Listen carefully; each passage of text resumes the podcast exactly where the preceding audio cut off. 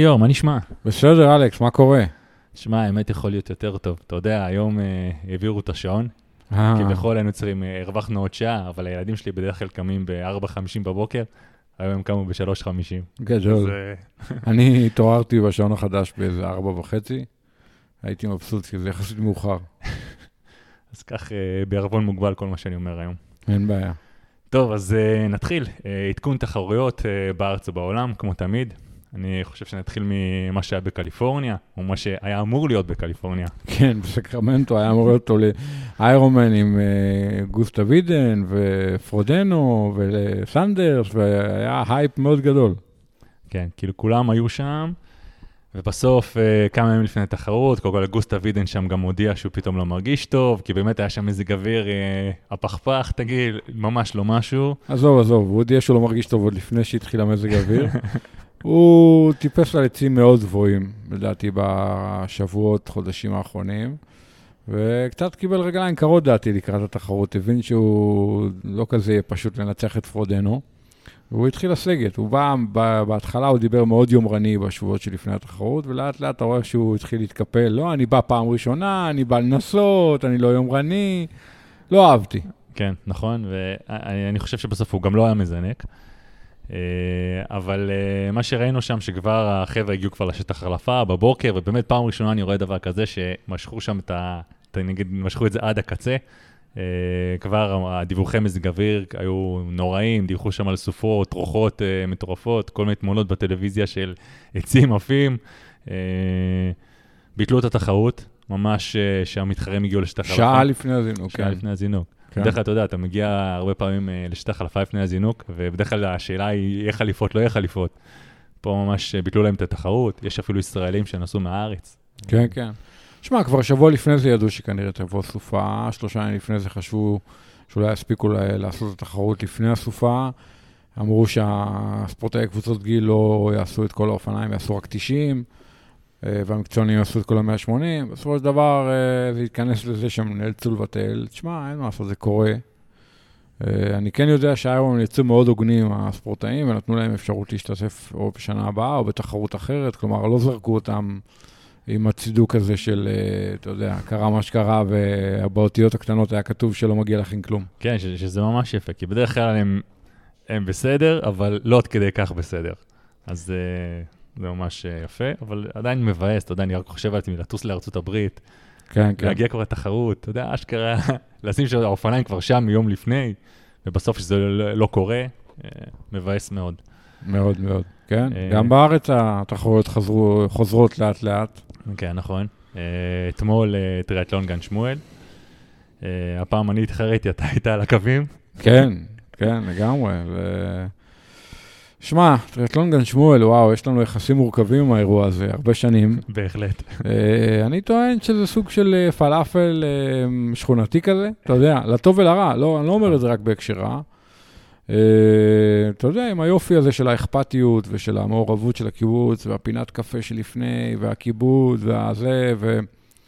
והסגירה המטורפת של כביש החוף, שכל פעם מחדש זה מרשים אותי, כי לא בהרבה מדינות יסגרו כביש כזה. יחד עם זה שלפעמים יש להם, אה, אתה יודע, אי דיוקים פה, אי דיוקים שם, דברים שאפשר ללטש. אבל אני, עם- כל המורכבות, אני אוהב את התחרות הזאת, ואני מעריך אותם שהם המשיכו לקיים אותה השנה, אה, למרות שהם לא עשו חצי, כן, בגלל טבריה, אבל כן עשו ספרינט ואולימפי. ואתה יודע, אני לפחות אה, בעד התחרות הזאת, ואני מקווה שהיא תמשיך להתקיים. אני בעד תחרויות כאלה עצמאיות ש, שקורות בזכות עצמן. והייתי מהצד אתמול והתבאסתי שאני לא מתחרה, אבל uh, נהניתי, נהניתי לראות.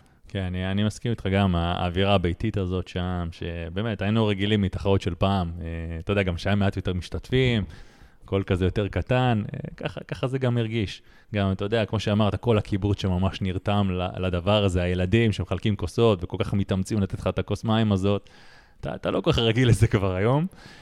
אה, אז היה כיף, אה, ככה בזריזות על התחרות עצמה, השחייה שם הייתה קצת יותר ארוכה מברגיל, היה איזה 1,750 מטר. אבל היה מושלם. היה מושלם. כן, כן. אני, באמת, הרבה שנים אני חושב שלא היה שם ים כזה. אה, באמת מושלם. הרכיבה מושלמת, אתה יודע, על כביש החוף, מה, כן. אי אפשר לבקש יותר מזה, חוץ מדבר אחד. אה, ה drafting, ליאור, ה drafting. ברור, על כביש החוף, מישורי, אתה יודע, אין הרבה שיפוט, היה ברור שיהיה drafting. כן, באמת, אה, מבחינת שיפוט, אה, אולי היה איזה אופנוע, לא, לא ראיתי אותו הרבה, אבל אתה יודע, יש לפעמים drafting ויש drafting. אתה יודע שאני מגיע לקבוצה ואתה רואה ממש drafting בוטה, בן אדם יושב על הגלגל, שכמו ממש רכיבת קבוצה, אפילו יותר מזה. אגב, היו גם תאונות של drafting, ראיתי שם גם אמבולנס שאחרי זה אוסף כמה רוכבים. אני לפעמים, אתה יודע, שואל את השאלה, האם באמת החוקים לא מספיק ברורים, או... אה, בוא אני אשאל אותך שאלה בפילוסופיה. האם האדם הוא, האדם הוא טוב מיסודו או רע מיסודו? האם בן אדם שיודע שלא יתפסו אותו, יתחרה באופן הוגן או ירמה? אני אומר לך שרוב האנשים ירמו. אם יש להם הזדמנות, או לא יודע אם רוב, אבל הרבה אנשים ירמו, הרבה יותר ממה שנדמה לנו שאנחנו רוצים לחשוב, בטח ובטח מאז עידן הפייסבוק והוואטסאפ והכל, שיש, אתה יודע, לייקים ושמייקים ושטויות. וכשאתה נותן לאנשים פתח אה, להתחרות לא חוקי, אז הם, אה, הרבה מהם ינצלו את זה ויתחרו לא חוקי. וזה נכון, אה, אתה יודע, לגברים, נשים, מבוגרים, צעירים, חזקים ופחות חזקים. בעיה, בעיה בכל הטריאטלון, אנחנו מדברים על זה הרבה בכל העולם. אה, לכן אני היום, אתה שואל אותי, התחרות שהכי בא לי לעשות זה ניס, לנזרוטי, אה, אתה יודע, ווילס וכאלה, תחרות קשות מאוד עם מסלולים הרריים. שבהם אתה רוכב את מה שאתה שווה. אתה לא רוכב כן. את מה שאתה מוכן להיות קצת, אה, לעגל פינות מוסר והגינות וזה. כן, כי גם אנשים שבאמת שואפים לסלוט, אז אה, בסופו של דבר, שאנשים אחרים כן ירכבו בדרפטינג, יהיה להם כנראה, כנראה הרגליים יותר טריות לריצה הזאת, בסוף הם אה, עוקפים אותך. אחרי שהם הרימו, זה פחות נעים. זה למה גם אנחנו פחות אה, אוהבים את זה. אותי אישית זה מחרפן, ו... יודע, כל פעם, האמת, אני מאלה שאני לא מתאפק, אני גם מעיר. אבל אני יודע שזה לא באמת, אה, לא באמת עוזר, ואני לפעמים שואל את עצמי באמת מה, מה חסר פה, מה, מה צריך לעשות כדי שזה ישתנה. אבל, אה, אז אני מודיע לך שזה לא ישתנה, זה רק ילך ויותר גרוע. Uh, עוד פעם, אני טוען שזה הרבה בגלל הרשתות החברתיות וזה, שזה, אתה יודע, אנשים כאילו בשביל כמה לייקים בפייסבוק, בשביל איזה מקום uh, בקטגוריה בטריאטלון שיש בו חמישה וחצי אנשים מוכנים לעשות הרבה דברים. זה לא, זה לדעתי, לצערי, כן? זה לא הולך להשתפר. כן, בקיצור, לסגור את פייסבוק. אה, בגדול, אם אפשר היה, הייתי סוגר, כן. אה, וזהו, והריצה שם סך הכל הייתה, אה, אתה יודע, תמיד שם זה ריצה קצת בחול, אבל היה נחמד, באמת, עם כל העידוד של הילדים שם, היה ממש, באמת, כמו שאמרנו, אירוע כיפי, ועם קינוח של האולם ספורט שם, שבטח כולם מכירים. הטקס, הטקס. הטקס, שעתיים ומשהו תחרות, ועוד שעתיים ומשהו לחכות לטקס. בדיוק. לשמחתי, אני ברחתי הביתה. כן, איך שכל החבר'ה שלי סיימו, אני נעלמתי כאילו, אתה יודע, בלעה אותי האדמה. טקס כן. זה באמת אירוע קשה, שיזקף לזכותם שכל שנה זה אותו דבר. כן. זה, זה לא משתפר. אה, כן, וגם השנה זה היה ככה. לא, לא, אז אני נסעתי הביתה והספקתי להשחיל איזה אימון שחייה קצר, וכן, אה, כן. הספיק לי. עשית אה, בשכל. כן, כן. היה גם מרתון ירושלים ביום שישי. נכון. יום לפני גן שמואל. שמע, זה המרתון הראשון מזה, לא יודע, שנתיים בישראל, מרתון גדול, ראשון, אתה יודע, זה... מרתון זה אומר שהאירועים חזרו. אתה יודע, זה כבר לא צחוק, זה כבר לא טריאטלון פה, זה סמרתון, עניינים, זה כבר אירוע גדול, משמעותי מאוד. וכש, ולראות את מרתון ירושלים קורה, זה כבר היה, זה אמירה, יש בזה משהו יפה ומרגש, וסוג של חזרה לנורמליות בהקשר של הספורט הסיבולת, ובכלל, אתה יודע. כן, אני, אני מסכים, וגם uh, יש עוד פן אחר פה, באמת, שאני גם מסתכל על כל, כל האירועים שהיו בסופש. גם, גם אם אתה משווה את זה לאירועים בעולם, אני חושב שזה האירועים הראשונים שלא התקצרו באיזשהו אופן.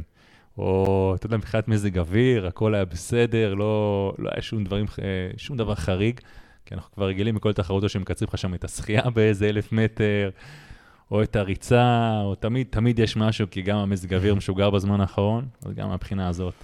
היה מושלם. חד משמעית, אתה יודע, אני לא חזאי גדול, אבל אם אני יכול להגיד משהו שלאורך השנים האחרונות אתה רואה איך יותר ויותר תחרויות נפגעות ממזג האוויר, שהופך להיות קיצוני יותר, ומי שחושב שאין דבר כזה התחממות גלובלית וכל זה, אז שיסתכל קצת על ההיסטוריה, נגיד, של תחרויות כמו איירומן, ויראה מה קורה בשנים האחרונות, כמה תחרויות מתבטלות, משתנות, מתקצרות, ויבין שמשהו לא טוב קורה בכדור. כן, לגמרי.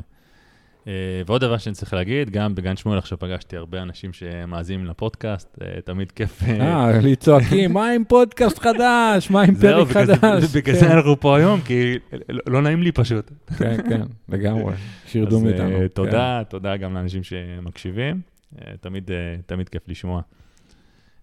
וזהו, סיימנו עם התחרויות, אבל אני רוצה גם להגיד עוד דבר קטן, עוד משהו שקרה, שיפור לאחרונה, זה משהו יותר ברשתות החברתיות גם.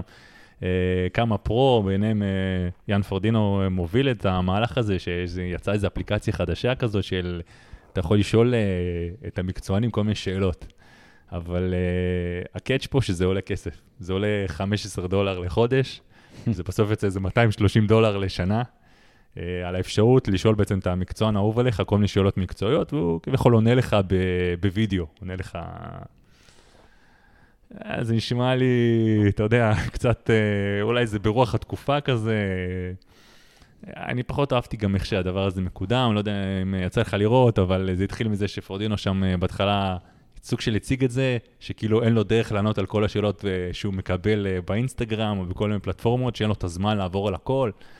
והאם מישהו יכול להציע דרך, ואז פתאום יש איזה יזם, כשזה יזם מפורסם בתחום, אה, פתאום מפרסמה, כן, יש לי רעיון איך אתה יכול לעשות את זה. ופתאום הכל נראה כאילו מאוד מקרי כזה, אבל שוב פעם, הכל מתוכנן מראש. אה, יש כמו תמיד אצל פרודנו, נכון. כמו ה challenge ההוא עם אה, סנדרס. נכון, כן? הוא, הוא גאון בקטע הזה, אבל אה, פה אני חושב שהוא קצת... אה, הלך רחוק מדי? הלך, הלך רחוק מדי, כי גם אפשר לראות את זה בתגובות. שמע, אם יש ביקוש, יש דרישה, יש מוצר.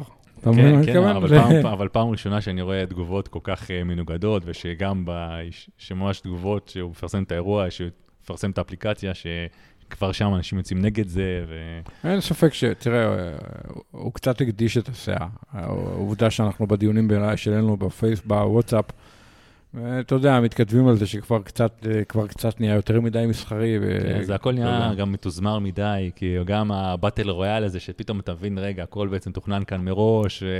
הוא, הוא תמיד מציג את הדברים, זה נהיה שזה מוצג בצורה לא כנה פשוט. ש... כן, סנדרס אתגר אותו, נו, באמת, the bullshit, כן. בדיוק. ואגב, סנדרס, אה, כתוצאה מזה, לפי מה שהבנתי, הוא דווקא לא הסכים שהעוקבים שלו ישלמו כסף, אה, והוא הלך לאפליקציה אחרת, שזה דיסקורד, שזה אפליקציה בחינם. כן. גם... אה, קטע. מעניין. מזל שאני לא עוקב אחרי כל האפליקציות האלה והממשקים האלה וזה, אני חי בבועה משלי. כן, כן. כן. Uh, טוב, אז uh, עכשיו בגן שמואל uh, גם uh, ראיתי משהו מעניין, וגם uh, אנחנו מכירים, מכירים את הדברים האלה מתחרויות uh, איש ברזל אחרי ש, שאנחנו משתתפים. עוד פעם לקראת טבריה גם, אתה יודע, יהיו חליפות, לא יהיו חליפות. יהיו, בדיוק. יש אגב אנשים שכל שבוע שולחים לי איזה אס.אם.אס כזה, מה זה כל שבוע? אני מקבל עשרה ביום. מה, מה אתה חושב? מה אתה חושב? יהיה חליפות או לא יהיה שואלים אותי כאילו אני יודע, אתה יודע. בדיוק. כן. בדיוק. מה הוחלט? שואלים אותי, מה הוחלט? יהיה חליפות.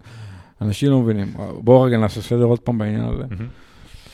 Uh, הטמפרטורה היא 24 וחצי. מעליה מותר, uh, אסור חליפות, מתחתיה מותר חליפות. למעשה, אם זה 24 וחצי, uh, זה, זה כאילו הגבול. ויש תחרויות שיודעים הרבה זמן מראש, למשל בהוואי, אין שאלה, אסור חליפות. למה? כי אף פעם הטמפרטורה שם היא לא uh, מספיק uh, קרה. אז לא צריך, אה, אני לא לוקח חליפה בכלל להוואי, כשאני נוסע לשם. יש תחרויות שלהפך, אתה יודע, הסיכוי שלא יהיה חליפות, ב... אתה יודע, איירומן, אה, לא יודע, נגיד קופנהגן, הוא מאוד נמוך. יכול להיות מצב, אבל לדעתי עוד לא קרה. ויש תחרויות שזה גבולי, שיכול להיות שנה עם חליפות, שנה בלי חליפות, למשל פרנקפורט. בתחרויות האלה, לפעמים אתה יודע כמה ימים מראש, כי אם האגם חם ומזג אוויר חם, אז כנראה הוא לא יתקרר. לפעמים אתה לא יודע עד שעה לפני הזינוק. כן, אני חושב כמה שנים באוסטריה ממש, עד שעה לפני הזינוק, אה, גם. כן, אה, כן, לא יודעים, כי מודדים את הטמפרטורה של המים פעם אחרונה בבוקר התחרות. תמיד גם השאלה איפה הם מודדים ואיזה... מי מודד, איפה מודדים, כן, אתה יודע, אז אה, לא מפרסמים מי מודד כדי שלא יפעילו עליו לחץ. כן. בקיצור, אף אחד לא יודע יהיה חליפות בטבריה. כרגע הטמפרטורה היא לדעתי בסביבות 26 מעלות, יש עוד אה, 12 יום. תלוי מה יהיה מזג אוויר ב-12 יום הקרובים. אני חושב שזה יהיה מאוד גבולי, ככה נראה לי, אבל... אני לא מאמין ש... שלא, ירד. כן. כן, אתה יודע, כנראה. אז, אז לא יהיה חליפות wetsuit, אבל יהיה מותר לשחות עם uh, מה שאנחנו קוראים סווימסקין. Mm-hmm. עכשיו, מה, מה זה סווימסקין? בעצם כל הרעיון הוא שברגע שאסור חליפות, אסור בעצם להשתמש במשהו שעשוי מניאופרן. שהוא מציף בעצם. כן, מותר להשתמש במשהו שהוא עשוי מבד. והסווימסקין הזה, שלובשים אותו בדרך כלל מתחת, מעל החליפת טריאטלון, הוא עשוי מבד. אבל הוא כן משפר טיפה את הציפה, בעיקר משפר את ההידרודינמיות, כאילו משפר את החיכוך במים. אצלי, כשאני בדקתי את זה, ובדקתי את זה כמה פעמים בבריכה, זה בסביבות 3-4 שניות ל-100. אז אה, זה הרבה.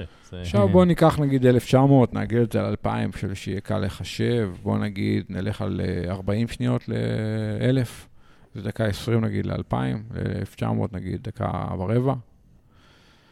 לוקח כמה שניות להוריד את זה? זהו, ההורדה של זה לפעמים יכולה להיות גם, מורכבת. לא כל כך, זה לא wetsuit, קל להוריד את זה.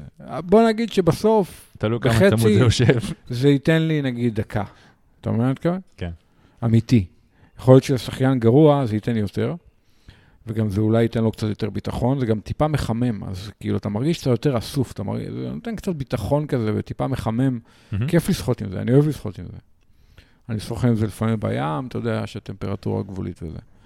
אה, אתה יודע, אני משתמש בזה, למשל בהוואי, אתה רואה 80% לדעתי מהמתחרים משתמשים בזה. כי בסוף, אתה יודע, עוד פעם, זה גם משפר קצת, וגם יותר נעים ויותר נוח וזה. אה, אז במלא לדעתי אין שאלה, וחצי עוד פעם, כל אחד, ואתה יודע, בתמורה למחיר זה לא מוצר אה, זול.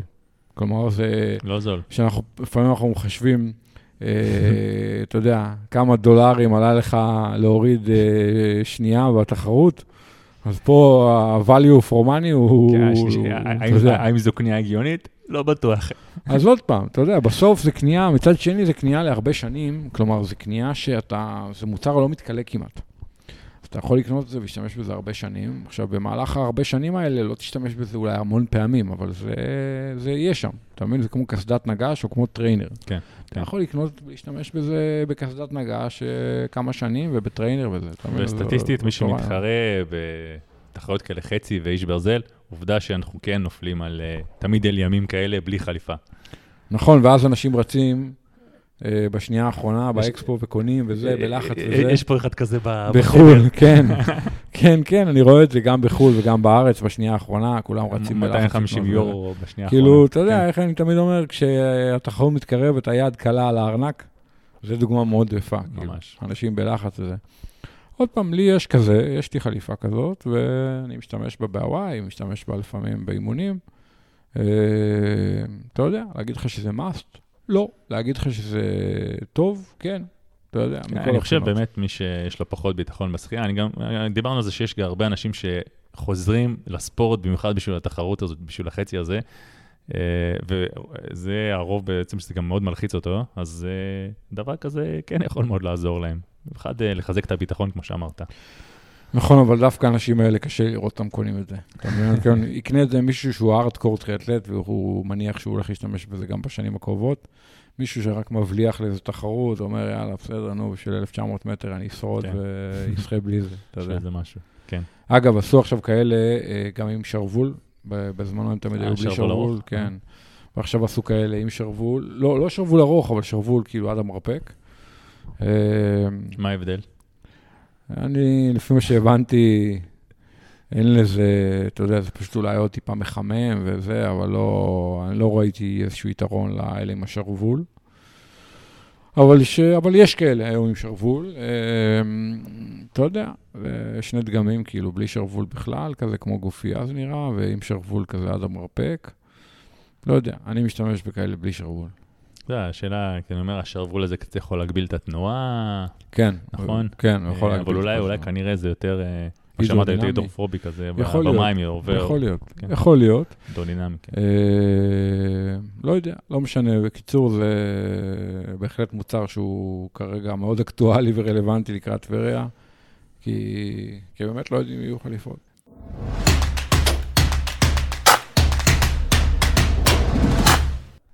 טוב, אז uh, נעבור רגע לשאלה שקיבלנו, שאלה מאוד רלוונטית, אה, גם שבטח הרבה אנשים שואלים את עצמם. Uh, שואל אותה אלעד גמזו, אה, ורוצה שנתייחס לפציעות, ובעיקר לחלק המנטלי בזמן פציעות, ואיך לחזור מהן בהדרגה. אני גם בטוח שהרבה אנשים עכשיו אה, נמצאים אה, בפציעה, בסופו של דבר בספורט שלנו, במיוחד שאתה מגיע לאיזה תחרות שיא, ואתה נמצא באימונים הארוכים האחרונים האלה, תמיד יש איזה משהו שפתאום... תראה, אני אגיד לך, קודם כל צריך לחלק פציעות לשני סוגים מבחינתי, פציעות של מה שנקרא פציעות טראומה, ופציעות שנקרא פציעות אקוטיות או כרוניות. פציעות טראומה זה נגיד נפילה, נפלת מהאופניים, שברת את היד, שברת את הרגל, שברת את הבריח, שברת צלעות, ווטאבר. אה, זה פציעות טראומה, שזה, אתה יודע, קורה בעיקר באופניים, פחות בשחייה. שזה הפציעה העדיפה כרגע? לא, אני רק אומר, והפציעות השניות זה הפציעות, ה, אתה יודע, הפציעות הכרוניות, או הפציעות שנגרמות כתוצאה מעומס אה, שהגוף לא עומד בו. אה, למשל, אה, אתה יודע, כל המתיחות, קרעים, דלקות וכדומה. אה, אתה יודע, בגדול אפשר להגיד שספורטאי חובב לא אמור להיפצע פציעות כאלה של עומס. כי הוא אמור להתאמן בהתאם למה שהגוף שלו יכול לעמוד בו, ואז הוא לא אמור להיפצע, ולא המקצוע שלו. מצד שני, אני אומר תמיד שמי שמתאמן בצורה הישגית ורוצה להתחרות ורוצה להשתפר, אז הוא כל הזמן מאתגר את הגוף שלו. כל הזמן חושף את הגוף שלו לעומס קצת יותר גבוה, ו... ואז אתה רואה יותר פציעות וזה גם יותר הגיוני. אה, זה יותר, נקרא לזה, מתקבל ולגיטימי. וכמעט אין ספורטאי הישגי, יומרני, תחרותי, שלא ייפצע מתישהו איזושהי פציעה כרונית כזאת של מתיחה, קרע, דלקת, שחיקה אה, וכדומה. כן. אז קודם כל, אתה יודע, מי שהולך לקטע באמת היותר אה, יומרני, הישגי, תחרותי, צריך לדעת את זה, וקצת להיות מוכן לזה, וסוג של לקבל את זה. אתה יודע, אנשים נורא מתבאסים או מופתעים וזה. אני אומר, תשמע, אם אתה מתכונן, נגיד, ניקח ריצה, כי זה הכי קיצוני, בן אדם שנגיד מתכונן לאיזה מרתון מאוד יומרני, או אולטרה מרתון, או זה, ומתחיל לרוץ הרבה ולרוץ מהר וזה, שמע, הוא משחק בסוג של אש, במיוחד אם הוא חובב, והוא לא ישן הרבה שעות, ולא מתאושש בצורה אופטימלית וזה, אתה יודע, מקצוען הוא עובד בלהתאושש. Mm-hmm. חובבן עובד ב... נכון. בעבודה ובלגדל את הילדים ו whatever. ואז, אתה יודע, הסיכוי להיפצע הרבה יותר גדול. אז קודם כל צריך לקבל את זה. כאילו, לא, לא, לא לכעוס על העולם ולכעוס על הספורט ואיך זה קרה לי וזה. זה מבאס, בטח ובטח שזה קורה ממש לקראת תחרות שהתכוננת, וזה גם תמיד קורה בשנייה האחרונה. נכון. 90% מהפציעות של מרתוניסטים קורות להם בריצה האחרונה לקראת המרתון. אתה יודע איך אני תמיד אומר? תעשה את כל הריצות הכנה, את האחרונה אל תעשה, זאת שתכננת. אתה תגיע יותר טוב לשער אה, זינוק. אתה מבין מה אני מתכוון? לגמרי. אתה גם תגיע פחות עייף וגם לא תיפצע, כי תמיד הפציעה קורית בריצה האחרונה. כאילו, אתה אומר, וואי, אם רק לא הייתי עושה אותה, או לא יודע מה. אמ, אז אתה יודע, פיזיולוגית, אה, עוד פעם, רוב האנשים אחרי שיש להם איזה כאב פתאום, או הם קצת אה, מכחישים אותו, מקווים, משכנעים את עצמם שזה כלום. גם אם עמוק בפנים יודעים שזה כנראה לא כלום. כן. ובאמת, אה, אתה יודע, קשה לדעת, לפעמים כאב, אתה לא יכול לדעת אם זה באמת סוג של פציעה, או שזה כאב שהוא כאב, נקרא לו לגיטימי, אתה יודע, קצת קרעים מיקרוסקופיים בשריר, אבל אתה יודע, אם כאב הוא כאב חריג, כדאי לא להתעלם ממנו. כן. זה אבל, הצעד הראשון. אבל מה, מה שרוב הספורטאים ההישגים עושים, אה, אתה יודע, אז יש לך את הכאב, קצת כאב הזה, אתה אומר, אוקיי, טוב, אני אנוח, אני אוותר על האימון הבא, אחרי זה אני אנסה שוב. ואז אתה יוצא שוב, ואתה בדרך כלל מחמיר את זה עוד יותר. אה, ובאמת המודעות העצמית הזאת, אה, שיש באמת פציעה אמיתית, זה קשה, קשה מאוד לקבל את זה. נכון, לגמרי. אני, אתה יודע, אומר, אבל אה, אני, אם יש לי איזה כאב חריג, אני מעדיף להיבדק. אתה יודע, ללכת לזה פיזיותרפיסט. אבל גם זה, גם זה לפעמים בעייתי, קשה, ויש דברים שמאוד קשה לאבחן, ו... נכון, נכון. תראה, עוד פעם, בסופו של דבר, אתה רואה טובי המקצוענים נפצעים ואחרוני החובבנים נפצעים, לפעמים באותן פציעות, אתה מבין? כאילו, mm-hmm. מתיחה פה, קרע שם וכדומה. אז קודם כל, אתה יודע, ברגע שבן אדם נפצע, אני תמיד אומר, האנרגיה המנטלית צריכה לעשות לה shift לשיקום. אם עד עכשיו השתמשת בכל המוטיבציה שלך והכוח רצון שלך והכול לטובת אימונים, mm-hmm. עכשיו תעשה shift, תגיד, אוקיי, זה לא רלוונטי עכשיו. עכשיו אני צריך לעשות shift, ואת כל המוטיבציה ומוסר עבודה ומשמעת עצמית, אני צריך לתעל לשיקום. לפעמים, בשלב ראשון, זה לשכב לנוח ולא לעשות כלום. זה גם מוסר שזה- עבודה, משמעת עצמית. שזה הדבר אולי הכי קשה מהכל. נכון, אבל זה גם חלק מ- מלהיות ממושמע, ואתה מבין מה אני מתכוון? כאילו, לדעת גם, גם, לא, גם לא לעשות כלום, גם לנוח. יש לי הרבה ספורטאים שאני, אתה יודע, עובד איתם, שהבעיה הכי קשה שלהם זה לנוח. ואם הם נפצעים והם צריכים לנוח, הם, זה אוכל אותם. כי בדרך כלל גם האנשים שעושים את זה הם עם אופי כזה שהם כן רגילים לעשות. ושאתה... גם רגילים לעשות, גם הרבה פעמים חשש מהשמנה, ואני אאבד כושר, וכל הסרטים האלה שרצים לנו בראש, בסוף אנחנו, אתה יודע, יש לנו את השטיקים שלנו, כל ספורטאי סיבולת, יש לו את ה... מה שקוראים במרכאות שריטות בהקשר הזה. אנשים חושבים שאחרי יומיים לא מתאמנים, הם יעלו עשרה קילו ויאבדו, אה, לא יודע, אה, אתה יודע, את כל ה-VO2 max שלהם, שזה לא עובד ככה. אה, אז קודם כל, לפעמים זה לשכב לנוח, ואחרי זה להתחיל להתאושש לאט-לאט, להשתקם עוד פעם. אני לא, אתה יודע, אנחנו לא מדברים פה על פציעה ספציפית, אז קשה להגיד משהו ספציפי, אבל בסופו של דבר, להתקדם עם הגוף אה, צעד-צעד, גם לעשות טיפולים. אני תמיד אומר, תמצא מישהו אה, אחד שאתה סומך עליו, שיעזור לך לנהל את הדבר הזה ולהשתקם, אם זה פיזיותרפיסט או מעשה או אורתופד או כל אחד מה, ש... מה שהוא מאמין בו. אבל uh, אני מעדיף תמיד למצוא איזה איש מקצוע אחד שאני סומך עליו, וש... כי כשאתה מתחיל להתייעץ עם עשרה אנשים, בדיוק. אתה תשמע המון דעות, ו... מהמם. וזה נורא מבלבל. אחד יגיד לך, תעשה ניתוח, אחד יגיד לך, אל תעשה ניתוח, אחד יגיד לך, תתאמן, אחד יגיד לך, תנוח, אחד יגיד לך, ואתה גם אה, במצב הכי פגיע, אתה מוכן לעשות הכל בשלב הזה, אז אה, בכלל. לגמרי, לגמרי. ואתה יודע, בסופו של דבר צריך אה, מוטיבציה להשתקם, משמעת עצמית, כדי, אם עכשיו אמרו לך לעשות חיזוקים או מתיחות, או זה, לא משנה אם אתה אוהב את זה או שונא את זה, זה מה שצריך לעשות, אז זה מה שצריך לעשות. אתה יודע, אני קמתי היום בבוקר, עשיתי מתיחות, עשיתי חיזוקים, אתה יודע, בחמש וחצי בבוקר, זה לא משנה אם אני אוהב את זה, לא אוהב את זה, זה מבחינתי זה משמעת עצמית, אתה מבין? כאילו... כן. וזה זה העניין. רובנו, הבעיה של רובנו, כמו שכבר אמרנו כאן הרבה פעמים, מגיעים לכל החיזוקים האלה רק באמת שאנחנו נפצעים. ואני אני הייתי שם גם אה, הרבה פעמים, כי אתה יודע, חובב, אה, חובב שמתאמן, אה, גם בצורה הישגית, הוא כאילו מרגיש שהאימונים, החיזוקים האלה פחות, פחות חשובים, יש לו פחות זמן לבצע אותם.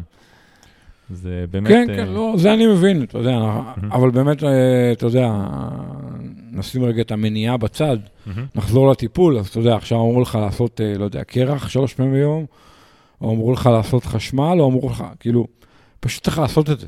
רוב האנשים, קשה להם, ה... יש להם המון משמעת עצמית כשזה מגיע לאימונים, אבל כשהם נפצעים, מאוד קשה להם לעשות מה, ש... מה שהם צריכים לעשות, אה, או מה שאמרו להם לעשות. אני מאוד משתדל לתעל את ה... כשאני נפצע, לתעל את האנרגיה שלי לשם. אתה מבין? כאילו, היה לי כמה פציעות מאוד מאוד קשות בחיים. אה, רובם מפציעות אה, אקוטיות של נפילות, רסקויות וכאלה. ואמרתי, אוקיי, עכשיו אני לא יודע כמה לי ייקח, אבל אני צריך כמה חודשים להיות מגויס לדבר הזה כדי להשתקם ולחזור לעצמי, והצלחתי לעשות את זה. אבל אתה יודע, למשל, אה, לצאת לאימון הליכה. עכשיו אתה אומר, אתלט שעושה איש ברזל, אתה לא יכול לרוץ, אבל נגיד אה, התחלת להשתקם טיפה ואתה יכול כבר ללכת. עכשיו הוא אומר, מה אני אלך? מה אני זקן? מה אני אלך? כאילו, גם לא, אני לא שורף קלוריות, אני לא מעלה את הדופק, אני לא, מה אני אלך עכשיו? אבל לפעמים זה מה שצריך לעשות, לצאת מהבית ולצאת להליכה של 45 דקות, וזה מבאס וזה לא כיף, אבל זה מה שצריך לעשות. ואתה יודע, זה, זה קודם כל. אז אתה יודע, יש פה גם פן פסיכולוגי וגם פן פיזיולוגי, כי בסוף. אה, אתה, אתה רוצה לעשות מה שעושה כדי לקדם את ההתאוששות שלך מהפציעה. כן, גם, גם כאילו, כמו שאמרת, אתה אמרת לי את זה לפני, שגם באמת, גם כשאתה פצוע, אז גם עדיין, בהרבה, ת- תלוי במה הפציעה בדיוק, אבל גם חשוב להמשיך אה, לזוז, לא, לא לשכב כל הזמן אה, במיטה. חד משמעית, גם פיזיולוגית וגם אה, פסיכולוגית, אתה מבין? כאילו, אה, קודם כל אתה מרגיש שאתה עושה משהו, אתה מבין? ברגע שאתה יכול, אתה, גם אם זה ללכת עשר דקות במים, לפחות אתה אומר, אני עושה משהו, כן. אני גם קצת מתאמן וגם עושה משהו כדי לקדם את השיקום שלי, אתה מבין? אז כאילו, אה, ככה אני רואה את זה. אם זה ללכת עשר דקות במים, או ללכת 45 דקות בחוץ, או לא יודע מה, לעשות חיזוקים או מתיחות, או לשים קרח. אבל אתה מרגיש שאתה אקטיבי ואתה פועל כדי לחזור לעצמך. וצריך אה, הרבה סבלנות, פשוט המון מוסר עבודה. זה, זה מאוד דומה, בסוף התהליך של שיקום פציעה, אם אתה מנתח אותו פסיכולוגית, הוא מאוד דומה לתהליך של הכנה לתחרות, אתה מבין? כן. שצריך מוסר עבודה, כן, משמעת עצמית, סבלנות, הקשבה לגוף, בסוף זה אותם משתנים, אתה מבין? זה לא שונה. אה, רק כשאנשים פעילים זה מאוד מאוד קשה.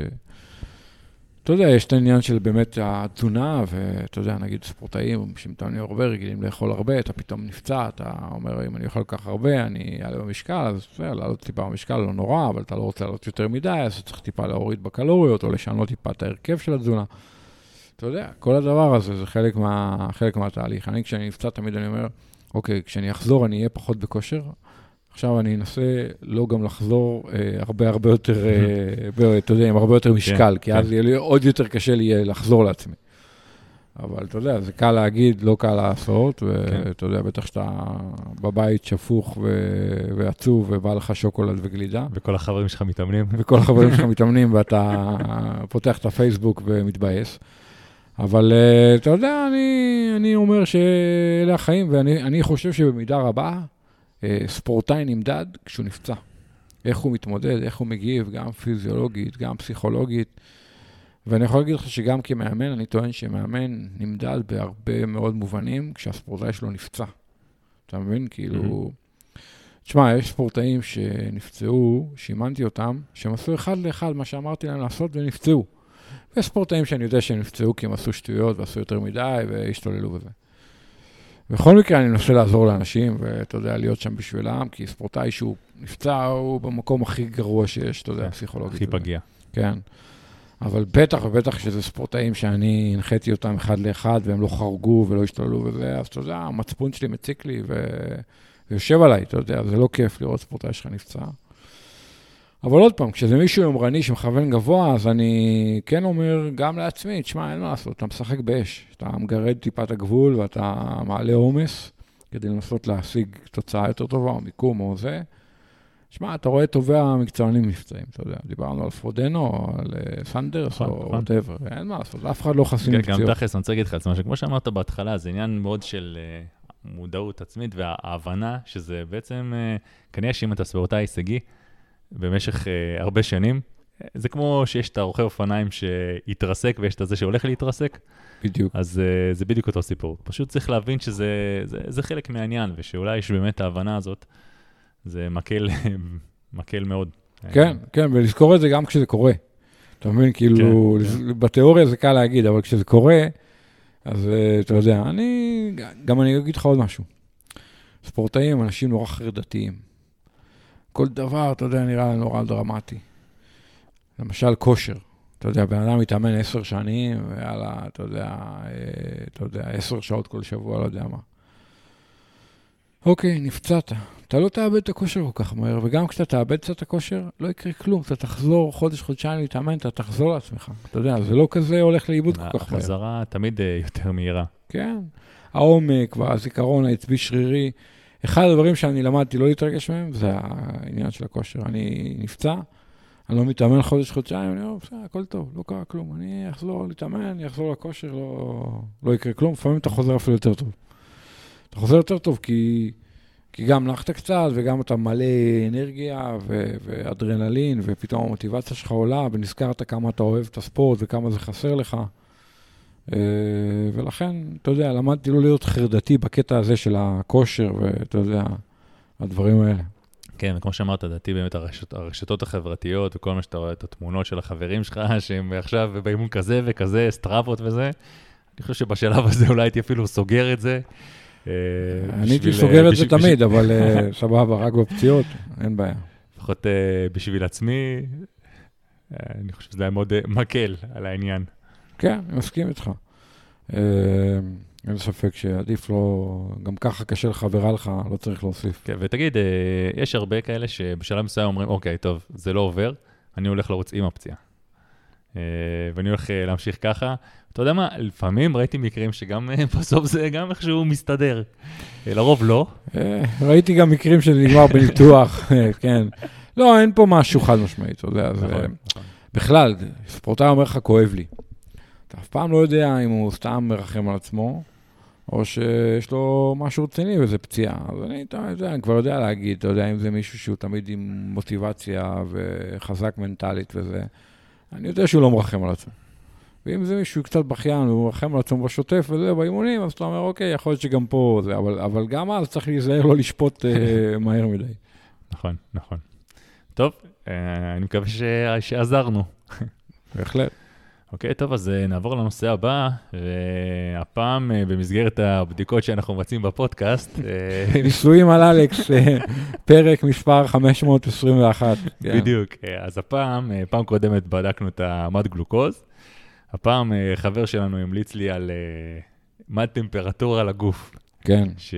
אז מה זה, מה, מה- אה, איך זה עובד, איפה זה יושב, מה, מה, תן או- רגע. אוקיי, אז אה, יש אה, מין אה, חיישן כזה שמתלבש, אה, יש כמה דרכים להלביש אותו. אה, בעיקרון הוא אמור לשבת אה, צמוד אה, לחזה, צ- צמוד, צמוד לגוף. הוא יושב על אה, הרצועת דופק? אז זהו, אז הוא יושב גם על ה... אפשר ממש להלביש אותו על הרצועת דופק. אה, זה, אם יש את החיישן של המד דופק שיושב- יושב תמיד באמצע, אז הוא יושב קצת אה, יותר אה, לצד. אה, צמוד לגוף, והם אה, בערכה הם גם מביאים, אה, מביאים מין מדבקות מיוחדות, מדבקות רפואיות כאלה, שאיתן אתה גם יכול להדביק את זה, בלי, גם אם אין לך, אין לך... להדביק את זה על האור, להדביק על הגוף. להדביק את זה על הגוף. אוקיי. קוראים לזה The Core, core Body Temperature אה, משהו. לא, לא זוכר בדיוק את החברה, אבל זה גם, אני חושב שמי שחשב על הרעיון זה הגיע מאיזה אוניברסיטה בשוויץ, אה, זה התחיל חלק מאיזשהו מחקר, ובסוף זה הוכח כבאמת עובד, וזה, מה זה בעצם יכול להחליף? איך, איך אנחנו מודדים אה, חום היום, חום גוף אה, היום? ליאור, אתה תגיד, אה, באיזה דרכים אתה מודד את ה- בעצם את ה-core temperature? יש, אה, הכי טוב זה הגלולה.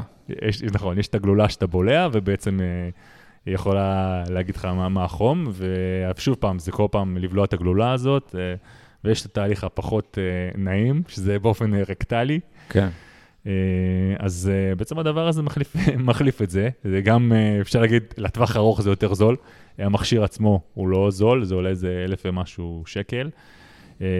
זה מסתנכרן עם, ה, עם הטלפון, והכי חשוב שזה מתחבר לגרמין, ואתה בעצם כל הזמן יכול לעקוב אחרי ה... תוך כדי הפעילות. תוך לא כדי רק- לא הפעילות. רק בדיעבד. ממש, זהו. אה, לא בדיעבד, כמו שאמרנו לפני שבוע עם המד גלוקוז. פה ממש תוך כדי הפעילות אתה כל הזמן יכול לעקוב אחרי הטמפרטורת גוף שלך. מהמם. והטענה שלהם שבעצם אה, מטמפרטורת גוף מסוימת, אה, הביצועים שלך בעצם אה, יורדים. מהמם. ואתה צריך אה, למצוא את הטמפרטורה הזאת, ולפי זה אתה כאילו מתחיל כבר לקחת החלטות איך לקרר את עצמך, ולפחות אתה יודע מהי, נקרא לזה, הנקודה הקריטית שממנה אתה מידרדר. אה, בשבילי, אתה יודע, הרבה פעמים אמרנו שאני סובל מאוד מחום, אז המוצר הזה חשוב, אני, עכשיו אני מנסה אותו, עכשיו דווקא נהיה יותר קריר, אז אה, אולי זה פחות רלוונטי, אבל ההמשך אה, אנחנו נראה. אבל לדוגמה עכשיו בגן שמואל הייתי עם זה. אגב, אפשר גם לשחות עם זה, אין בעיה, גם מים מלוכים והכל. והגעתי ל-38.9, אה, שזה זה, זה די גבוה, הם טוענים ש-38.4 אצל רוב האנשים זה הנקודה הקריטית. כן. אה, וזהו, זה נראה, נראה שזה באמת עובד, אתה רואה באמת שהטמפרטורה כל הזמן מתעדכנת ככל שאתה יותר זמן באימון. אה, והמוצר עצמו מאוד מעניין. אה, בוא נגיד ככה, התרשמתי מזה יותר מאשר מהמד גלוקוז הזה. וזה זה יושב אה, באופן כזה שזה לא נופל ולא זז. זה, יושב ממש טוב, כשזה יושב על החגורת דופק, זה יושב ממש ממש טוב. ממש הפתיע אותי שזה, וגם מביא מין קליפס מיוחד שמחזק את זה עוד יותר על החגורה. אה, מבחינת לא. אה, איך שזה יושב, זה, אין, אין, מצב שזה נופל ממך. וזה נטען, חד פעמי, איך זה עובד? אז זהו, אה, כרגע אפשר להגיד שהמוצר הזה הוא גם די בבטא כזה, הוא די אה, ניסיוני, למרות שהאלגוריתם עצמו זה עובד, אבל הם עדיין מאוד מפתחים אותו, אה, צריך כרגע להטעין אותו כל שישה ימים, הוא לא. מפסיק לעבוד אף פעם. זאת אומרת, אתה יכול עכשיו כל היום, אם אתה מדביק את זה עם מדבקה, אתה עכשיו כל היום יכול לנטר לעצמך את החום גוף שלך. מהמם. וזהו, אבל צריך לזכור שהם כל הזמן מחדשים, זו דוגמה, אתה, אתה לא יודע מה, מה הטעינה הרגעית שלו, אתה לא יודע כמה סוללה עוד נשאר לו, אה, יש לך עוד שלושה ימים, עוד יומיים, אז אני כל איזה כמה ימים פשוט אה, מטעין את זה. כן. אה, וזהו, סך הכל אני מאוד מרוצה. אה, אני אמשיך אבל, אה, אתה יודע, לעדכן ונראה נראה מה קורה עם זה. אה, טוב, מעניין, נשמע ממש... אה, אני מקווה מעניין. מאוד לא- שזה, אני מקווה מאוד שזה לא יעורר אה, כל כך הרבה שאלות של האם אנחנו מוכרים כאלה כמו אה, כמו המד גלוקוז. כמו אז גלוקוז. לא, אנחנו לא מוכרים מדי גלוקוז, אנחנו לא מוכרים את זה, אנחנו לא מוכרים כלום. בדיוק, אנחנו לא מוכרים כלום.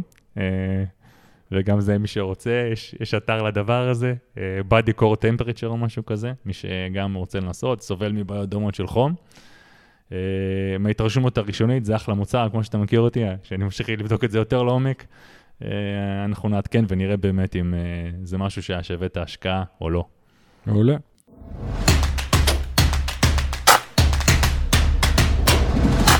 טוב, ליאור, הגענו כמעט לגולת הכותרת של הפודקאסט, נקרא לזה. אה, הדבר שאנשים אה, מחכים לשמוע, אה, עדכוני איירמן טייביריאס 70.3. כן. אז בוא, בוא תעדכן אותי, מה חדש? תראה, קודם כל, שיפצו את הכביש. קטעים נרחבים מהכביש כבר שופצו, משופצים בימים אלה. תראה, המסלול רכיבה בעיניי הוא אחלה. הוא, הוא מסלול יפה, הוא מסלול בעיניי מהיר. אה, אתה יודע, רוכבים 45 קילומטר הלוך, 45 קילומטר חזור. היה בעיה אחת, שהכביש היה במצב לא מי יודע מה. כל, כל הכביש, כמה, כמה חלק מהכביש? אה, אתה יודע, היו קטעים יותר גרועים, קטעים שהם בסדר, היו קצת בורות, סדקים. אה, לא כל הכביש שופץ אה, וחודש וזה, אבל הקטעים הבעייתיים אה, חודשו ושופצו, מרביתם. ואני חושב שיש לזה גם אלמנט בטיחותי וגם אלמנט אה, של fun וגם אלמנט של מהירות. בסוף אה, אנשים יוכלו לרכוב יותר מהר, ואני חושב שזה מאוד מאוד משמעותי, וזה מאוד משמח אותי שזה קרה. אני יכול להגיד לך שכל אה, מי שקשור בתחרות הזאת מאוד רצה שזה יקרה, ומאוד לחץ על כל מי שאפשר היה כדי שזה יקרה, והנה זה קרה. אני חושב שזאת בשורה מאוד מאוד משמעותית. אה, לגבי החליפות, לא חליפות, כבר דיברנו, אנחנו עדיין לא יודעים אם יהיה חליפות. אה, לגבי שיפוט וכדומה, אז מגיע שופט גם מחו"ל, בעצם השופט הראשי, שיעבוד עם השופט הראשי מאיגוד הטריאטלון, ויהיו פנלטי טנט והכול, כלומר, יהיה שיפוט כמו באיירומן, שאתה יודע, 30 שניות, אם זה כרטיס... פנלטי אחד או שתיים? יהיו שתי תיבות ענישה, אחת בקילומטר 30. אה, באזור האון, אה, באזור אה, רמות, והשנייה בסוף המסלול רכיבה. וזה חמש דקות. אם אתה מקבל כרטיס של, שהוא נקרא, אתה יודע, stop and go כזה, זה לא בדיוק stop, אבל זה 30 שניות כאילו, זה על עבירה קלה, mm-hmm.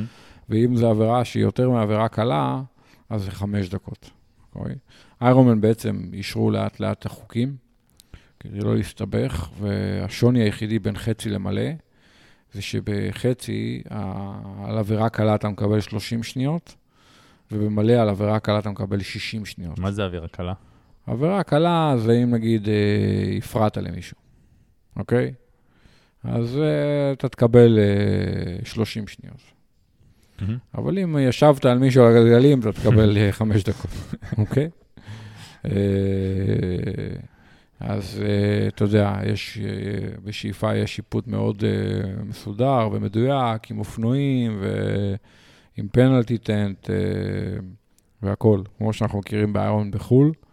אני חושב שזה מאוד מאוד חשוב. בעיניי שיפוט uh, חלק מתו תקן של סטנדרט uh, של תחרות, uh, ואנחנו כבר uh, יודעים מה קרה בארץ וכל מיני תחרויות פה ושם, ואנחנו לא רוצים שזה יקרה. אה, אז יש שיפוט רציני. אנחנו עושים את מה שאפשר כדי שלא יקרה. אני תמיד אומר, מי שרוצה לרמות, הוא ימצא את הדרך. קשה מאוד לאכוף 100% מהרמאויות של אנשים, אבל אנחנו עושים את כל מה שאפשר כדי שאנשים יתחרו, אתה יודע, שהאכיפה תהיה רצינית. אם אנשים יתחרו באופן הוגן או לא, זה כבר אין לנו שליטה על זה. אבל uh, אנחנו, לפחות הקטע של האכיפה, מנסים לעשות הכי רציני ומסודר ואיכותי שאפשר. Uh, אז uh, אתה יודע, זה, זה מהבחינה הזאת. Uh, תגיד לי, ומה מהבחינה של חימום בבוקר התחרות, איך, איך זה הולך לעבוד? אז... יהיה אפשר uh, להתחמם במים? או... Uh, כפי הנראה שלא. כפי הנראה שלא. אה, כי זה מורכב מדי ומסורבל מדי שם. הכניסה למים היא אה, יחסית מאוד מאוד צרה. אה, ואנחנו מנסים להתחיל את התחרות די קרוב לשעת הזריחה. ואין לנו זמן בין הרגע שאתה יודע, רוצים גם לסגור את שטח ההחלפה מתישהו כדי להכין אותו לזינוק. מהמם. ולה, ולא יהיה זמן לעשות אה, חימום במים. זהו, כי החימום שם זה ממש חלק משטח ההחלפה כזה, נכון? אתה... כן, כן, כן. תראה, היום, היום ברוב התחרויות של איירומן, לאט-לאט יש פחות ופחות תחרויות שמותר לעשות חימום כן, במים. נכון. אה, הזכרתי בפרנקפורט היה אסור, בדרום אפריקה היה אסור, בהרבה מאוד תחרויות כבר אסור לעשות חימום במים, אה, וגם בטבריה זה המצב. אה, אז אה, זה מהבחינה הזאת. אה, מבחינת הזינוקים, הזינוקים כמובן מדורגים, כל אה, חמש שניות יזנקו שישה ספורטאים. הזינוק אמור לקחת חצי שעה בערך. אה, זה גם קצת אה, מרווח את המסלול אופניים, שלא הרבה Mhm. אנשים יוצאים בו זמנית לרכיבה. הנוהל יהיה נוהל שקיות מלא, זאת אומרת, אתה תגמור את השחייה, תרוץ לשקית זה- זה שלך. נחמד, זה... אני התגעגעתי לזה. כן, כן. כבר לא זוכר מה זה. כי בתקופת הקורונה עכשיו. עשו שקיות ליד האופניים וזה, לא, לא, אנחנו מחזירים נוהל שקיות מלא. ויהיה אפשר להחליף גם בגדים וכאלה? כן. אה. כן. אבל אתה תסיים את השחייה, תרוץ לשקית שלך ותכניס את המשקפת, כובע ים, תיקח מה שאתה צריך לאופניים ו... ותצא לרכיבה. כמו השיט הוואבים האלה שהשקיות הכל, כלולות. הכל, הכל, סטנדים ובבים, בדיוק כמו שאתה מכיר מחו"ל. מהמם. אותו דבר אה, גם במעבר בין האופניים לר- לריצה. שטח ההחלפה הוא גדול יחסית, יהיה הרבה לרוץ בתוך שטח ההחלפה. ג- גם שאתה, גם בש- גם יוצא מהשחייה וגם שאתה יוצא, חוזר מהרכיבה? כן. מהמם. תראה, כדי לייצר שוויון, אז שמנו את הוווים של השקיות במקום שהוא יחסית מרוחק מהיציאה. אה, אז זה אומר שאתה, כשאתה תצא מהמים, יהיה לך לרוץ לא מעט אה, עד לשקית שלך, אחר כך אה, לאופניים ועם האופניים החוצה. הכניסה חזרה מהאופניים במקום טיפה שונה, אבל תצטרך לרוץ לשקית שלך עוד פעם כדי לקחת את הציוד ריצה. כן. תחילת הריצה תהיה בתוך השטח ההחלפה, אבל, אה, אבל המדידה תתחיל מבחוץ, מהשאר. אה, אה, בוא, בוא, בוא נדבר רגע באמת על המדידה, זה משהו שאנחנו מאוד אוהבים, אנחנו מאוד אוהבים שהמרחקים מדויקים, אז בוא, בוא תסביר רגע איך, אז איך בוא זה אני נמדד. אגיד לך משהו. בתחרות בטבריה, אם יש לנו יתרון אחד, זה שקל לנו יחסית לייצר מסלולים יחסית מדויקים. אנחנו היום מכירים בעולם הרבה מאוד תחרות חצי ומלא שהמסלולים לא מדויקים. חלק מזה זה בגלל אילוצים. מהמם. אתה יודע, פרנקפורט היה 183, אה, לא יודע, טאלין היה כמה 178, אה, בטאלין הריצה הייתה 43, כאילו, אתה יודע, התחרות הן בערך כאלה. מהמם.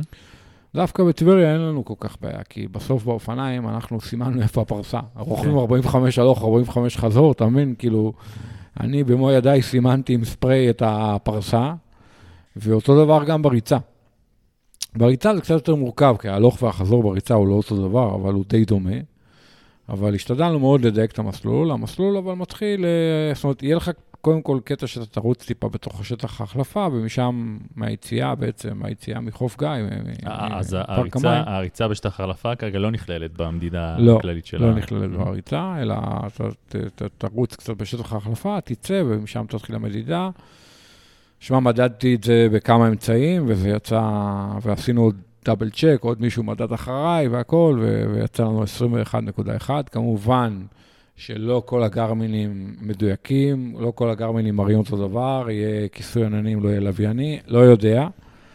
אבל בגדול, עשינו לזה וידוא כמה פעמים, וזה אמור לצאת 21.1 בריצה ו-45.00 ב...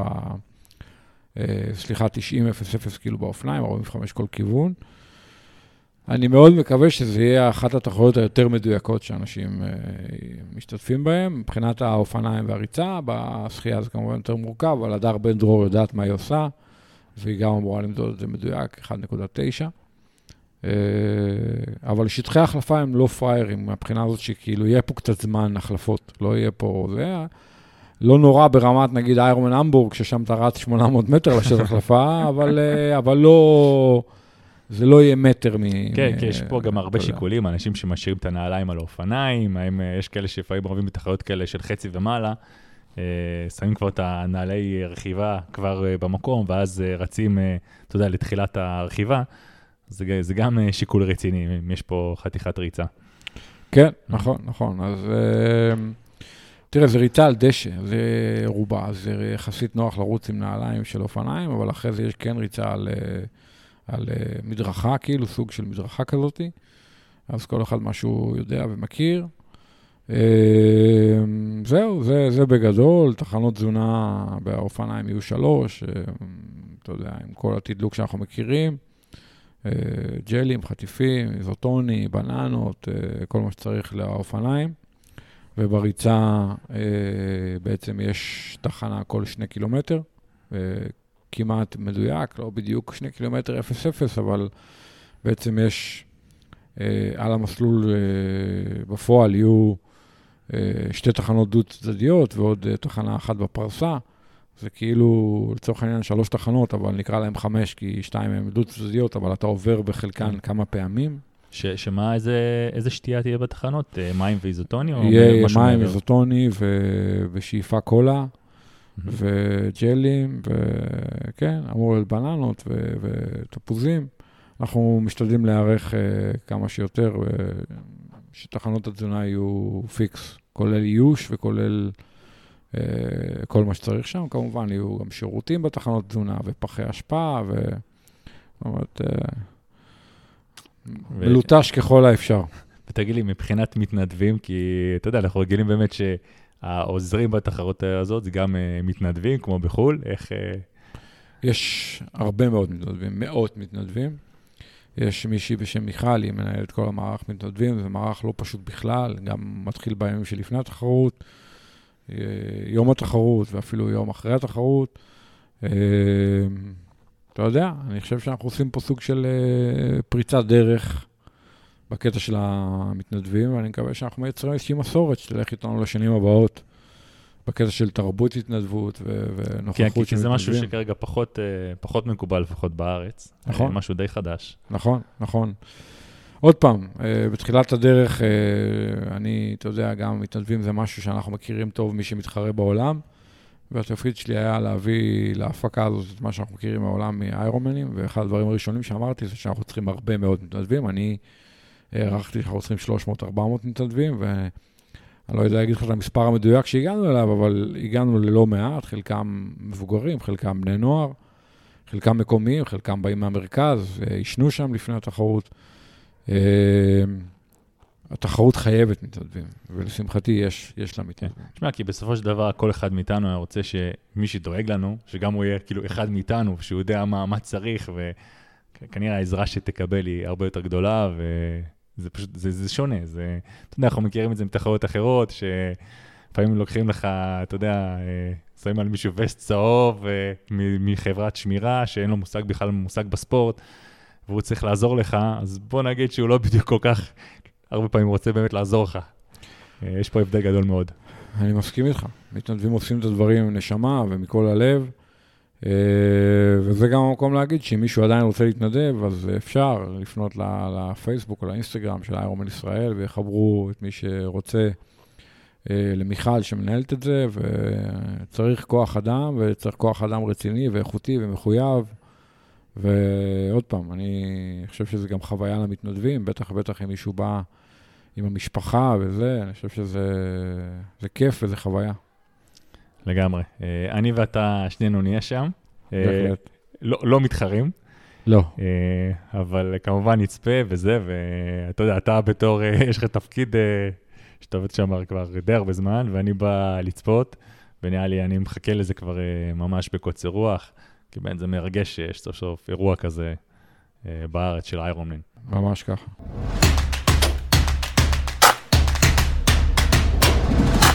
אם נהניתם מהפודקאסט, אנחנו נשמח אם תחלקו אותו עם חברים שלכם, פשוט תשלחו להם את הקישור לאתר שלנו, endurancetalks.com, או תפנו אותם לכל פלטפורמת פודקאסטים קיימת, אייטיונס, ספוטיפיי וכולי.